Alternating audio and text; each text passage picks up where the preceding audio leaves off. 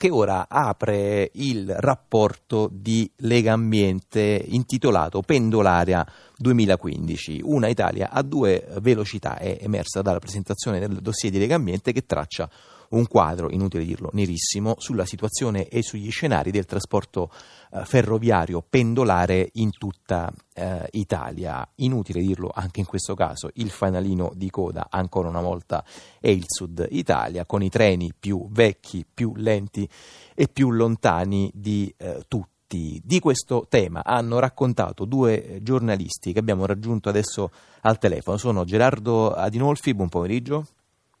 pomeriggio anche a voi. E c'è anche Stefano Taglione, buon pomeriggio. Buon pomeriggio a voi. Che hanno pubblicato per la casa editrice Round Robin il volume Ci scusiamo per il disagio, treni, pendolari e odissee tutte italiane. Stefano Taglione, comincerei subito da un eh, commento a questi eh, dati del dossier Pendolaria 2015 di Legambiente che mi pare, come dire, sposino in pieno quello che poi voi avete raccontato nel vostro eh, libro Inchiesta Reportage. Esattamente, sì, mette in luce poi appunto questa Italia a due velocità con eh, la Lombardia che ha più treni, del, più treni regionali di, di, tutte appunto le regioni del sud, dove appunto il treno purtroppo non è, eh, non è utilizzato come dovrebbe essere, anche complice un'infrastruttura che purtroppo fa acqua da tutte le parti. Quindi c'è un grande divario come c'è fra l'alta velocità e i treni regionali, c'è un grande divario fra eh, insomma, tra il muoversi nel sud Italia e nel nord, mm. che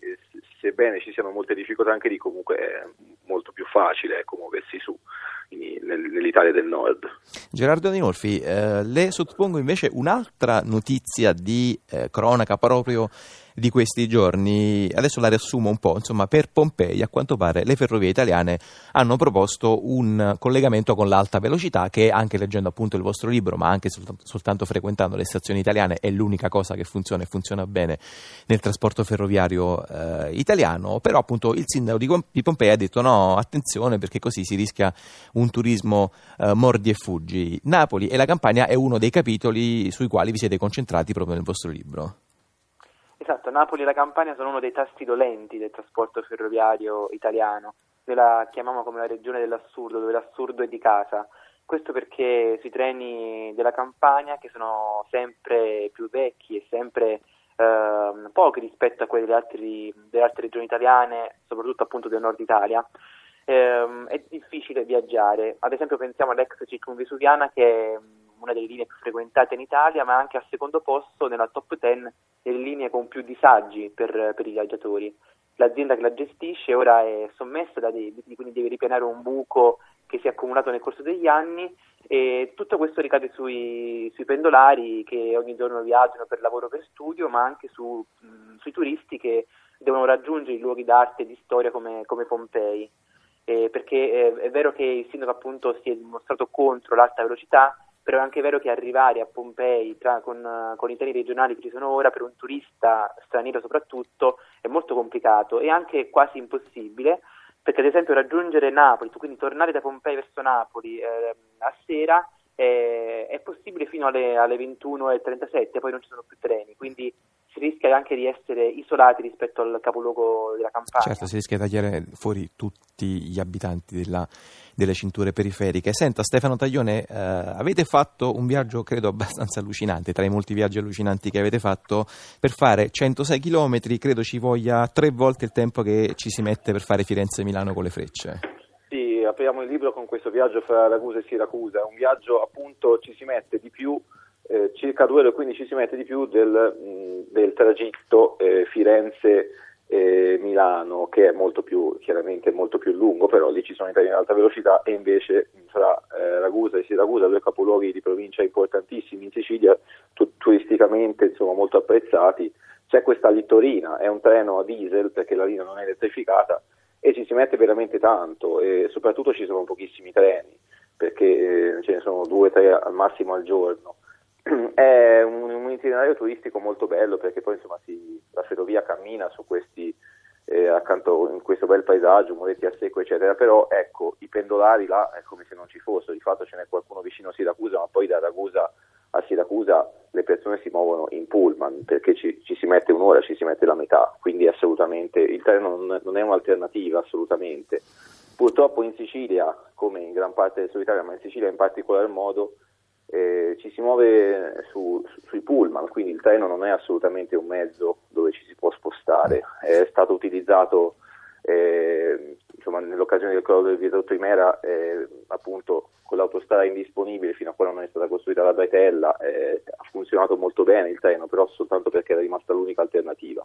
Gerardo Dinolfi, prima noi abbiamo parlando degli area, parlando del live degli area che abbiamo presentato per, la, per Materadio, per la festa di, di, Radio 3 appunto abbiamo parlato di eh, Matera e Matera è una delle stazioni, è proprio il caso di dirlo, della Via Crucis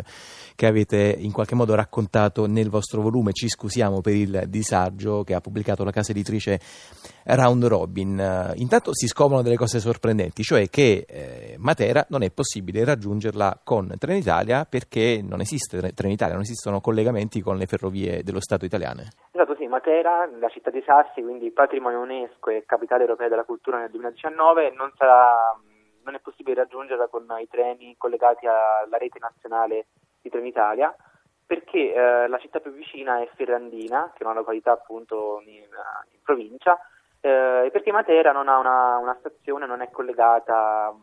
alla rete appunto nazionale, ha delle ferrovie che portano in Puglia, ma sono a cosiddetto scartamento ridotto, cioè con treni, con binari più piccoli, quindi treni eh, meno, meno, veloci e non adatti a contenere anche un flusso turistico importante come quello che, eh, che Matera si aspetta nei prossimi anni però è da 30 anni che eh, Matera ha una stazione ma è abbandonata, al posto dei binari ci sono cespugli e di dove mh, dovrebbero esserci passeggeri ci sono vandali che l'hanno eh, devastata e distrutta. E anche il paesaggio eh, lucano è stato, è stato, danneggiato in questi anni da, dal cemento, da piloni, da viadotti che sono stati costruiti per, mh, per creare il collegamento tra Ferrandina e Matera ma poi tutto è rimasto lì incompiuto all'80%, mancano 200 milioni di euro per il collegamento, ma non sarà mai fatto perché non è nelle intenzioni né di Italia né dello Stato portare a termine il collegamento Ferrandina-Matera e quindi eh, togliere la città dall'isolamento in cui ora versa. Eppure voi scrivete a un certo punto nel vostro libro, eppure in città tutti ricordano quello spot di Trenitalia datato 2007 in cui un supereroe invitava ad acquistare un biglietto per andare a trovare lo zio Pietro a Matera, una gaffa che ferì l'orgoglio lucano. Non abbiamo il treno, dissero gli abitanti, ma almeno non prendeteci per i fondelli. Senta Stefano Taglione, nel vostro appunto peregrinare e penare per le stazioni, per le linee eh, che battono ogni giorno i milioni di pendolari italiani. Che idea vi siete fatti? Cioè, quali sono i nodi, i problemi, da che cosa bisognerebbe cominciare eh, a mettere mano per risolvere questa situazione? Quindi la, la, maggior parte dei treni hanno più di 20 anni, sono mm, vecchi, sono vecchi. quindi eh, questo è il primo problema. Ora in alcune regioni, soprattutto le regioni che eh, pagano Trenitalia puntualmente nel contratto di servizio, si iniziano a fare investimenti su nuovi treni. Con le gare che verranno fatte insomma, nei prossimi anni è auspicabile che si continui su questo percorso, però restano